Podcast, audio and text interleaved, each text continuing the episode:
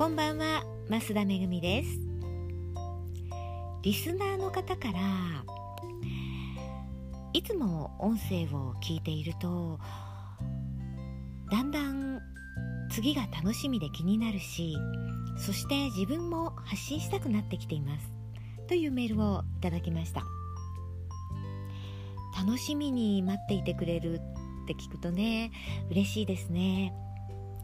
ぜひ音声配信もやってみてください。え今日は夕方美容院に行ってきました。でね、まあ、普段、まあ、雑誌とか買ってみないんですけれども美容院に行くと置いてくれるので、まあ、いくつか女性誌に目を通しました。えその中で最近よく聞くパーソナルなお仕事ってどうですかっていう特集があったんですよ。でちょっと無理やりなところもあったんですけれども、えー、どんな話かっていうとねパーソナルなお仕事にはどんなものがあるか。6つ挙げられていました。パーソナルスタイリストパーソナルトレーナーパーソナルピラティスインストラクターパーソナルカラーリスト。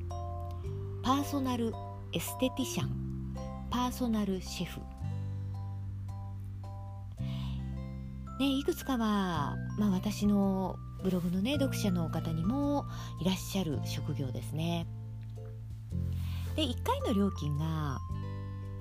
パーソナルピラティスインストラクターが5000円からでパーソナルシェフが3000円からになっていてえ残りの4つは1万円からと書いてありました。でね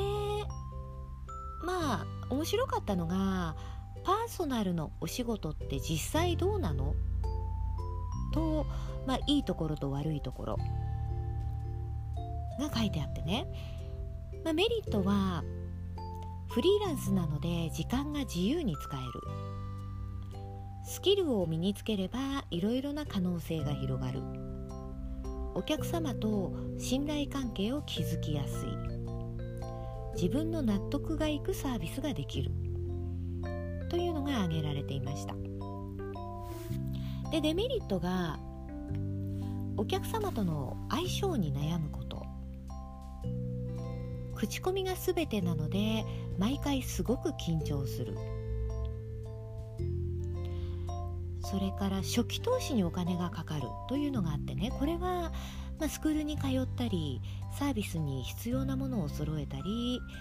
えー、場所を確保したりというのに初期費用がかかって、まあ、回収するのに数年かかるなんていうのが書いてありました。でねこの辺は置いておいてその、まあ、デメリットのところでね私がこれだよなって思ったのがとにかく集客が大変って書いてあったんですよ。でそこに書いてあったのが個人でやっているため広告費をあまりかけられない。特に最初は集客が難しく収入も安定しません。そのためほとんどのパーソナルサロンは1年ぐらいで消えていくのが現実。と書いてありました。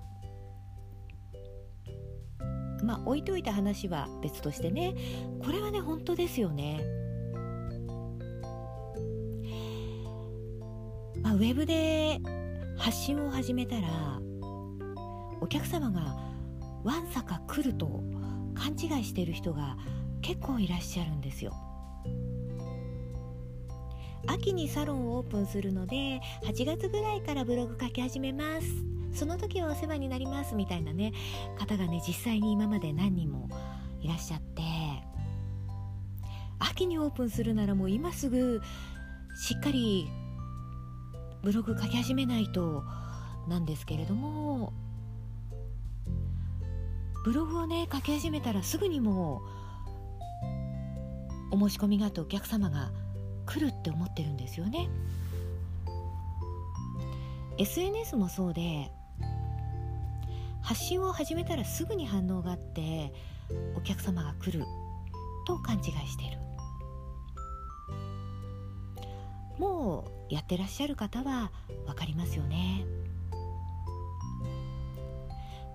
集客が一番大変でコツコツ続けられずにくじけてしまう人がねほとんどなんですよ。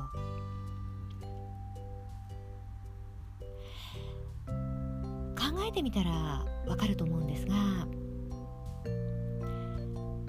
誰もが知ってる大企業でもテレビの CM や雑誌の広告あとポストにチラシを入れたりしてね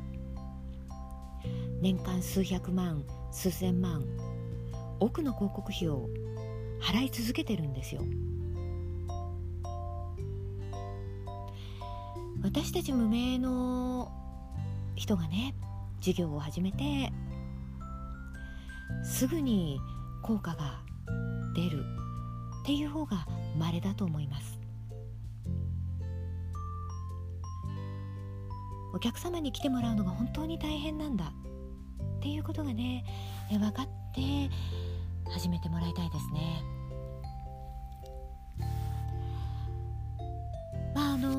この記事にね先ほど言ったように、まあ、1年ぐらいで消えていくっていうのが現実って書いてありましたけど実際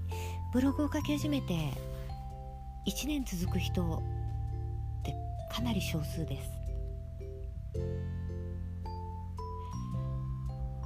あなたがもしもう1年2年と自分のお金で回せている。続けてこられているなら私はもう成功者だと思いますよ。ということで今日はこの辺で終わりにしますね。最後まで聞いていただきましてありがとうございました。